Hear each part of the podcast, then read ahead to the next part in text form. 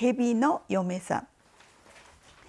昔のあっとこに一人のお医者はんがあったんやとの。ある日の晩夏島美しい娘がたんねてきて名号を過ちしたさけんてに見てもらえませんやろかちゅうたんやと。お医者はんはそれから毎日娘の目を見てやったんやと。このうちに目はスカーンとようなったんやっての。ほの娘があましい美しいもやさけんてにお医者はんは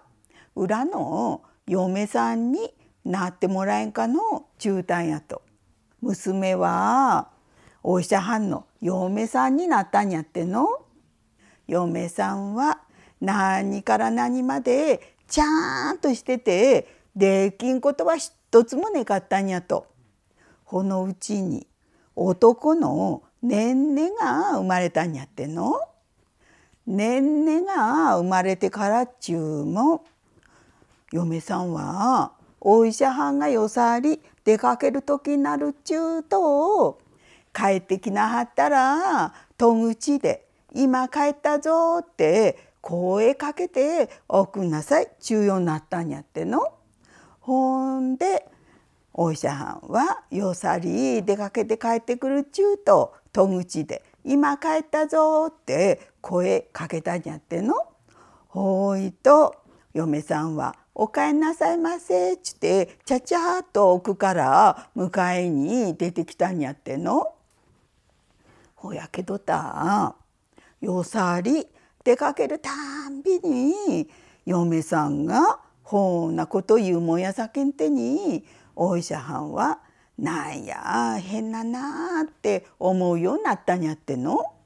ほんであっとき戸口で声かけんとそーっとうちん中入ってみたんやっての。ほういたら奥の八丁間の暗がりで大蛇がねんねを抱いてあやいてたんやっての。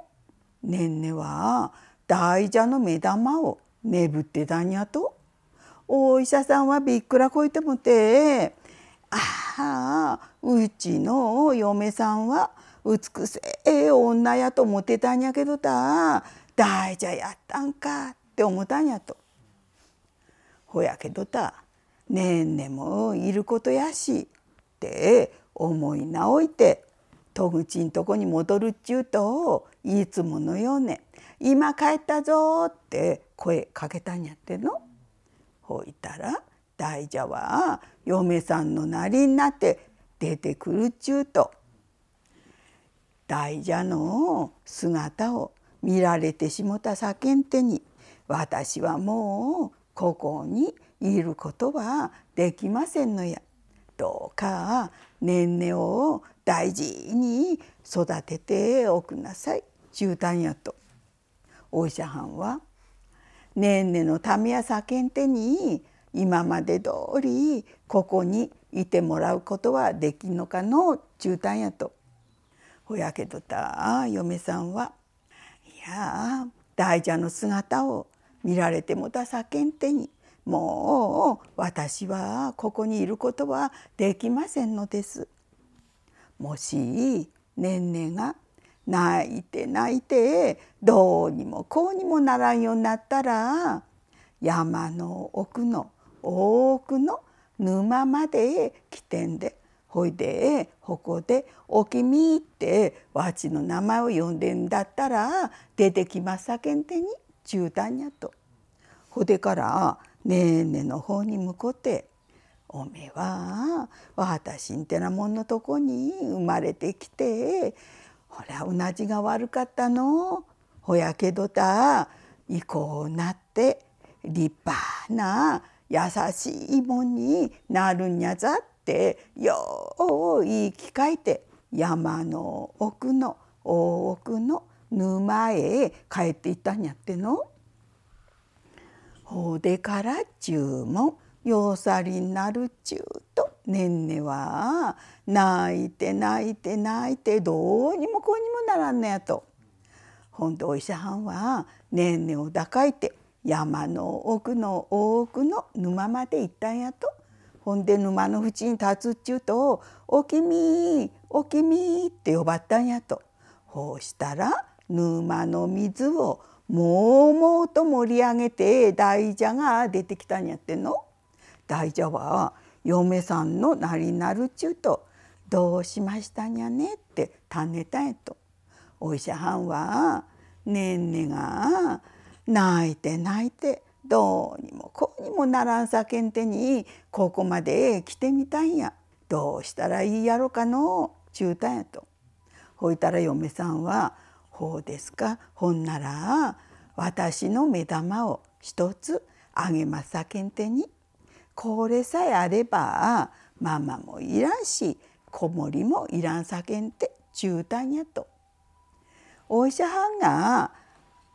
大蛇の目玉をねんねに持たせるちゅうと。ねんねはじき泣きやんで目玉を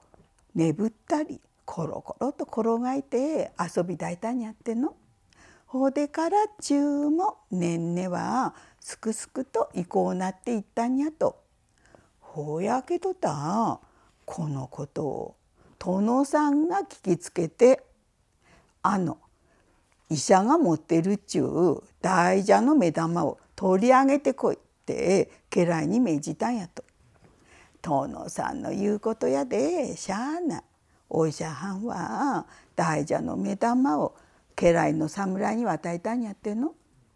ほうでからっちゅうもねんねはよさりになるちゅうとまた泣いて泣いてどうにもこうにもならんようになったんやと。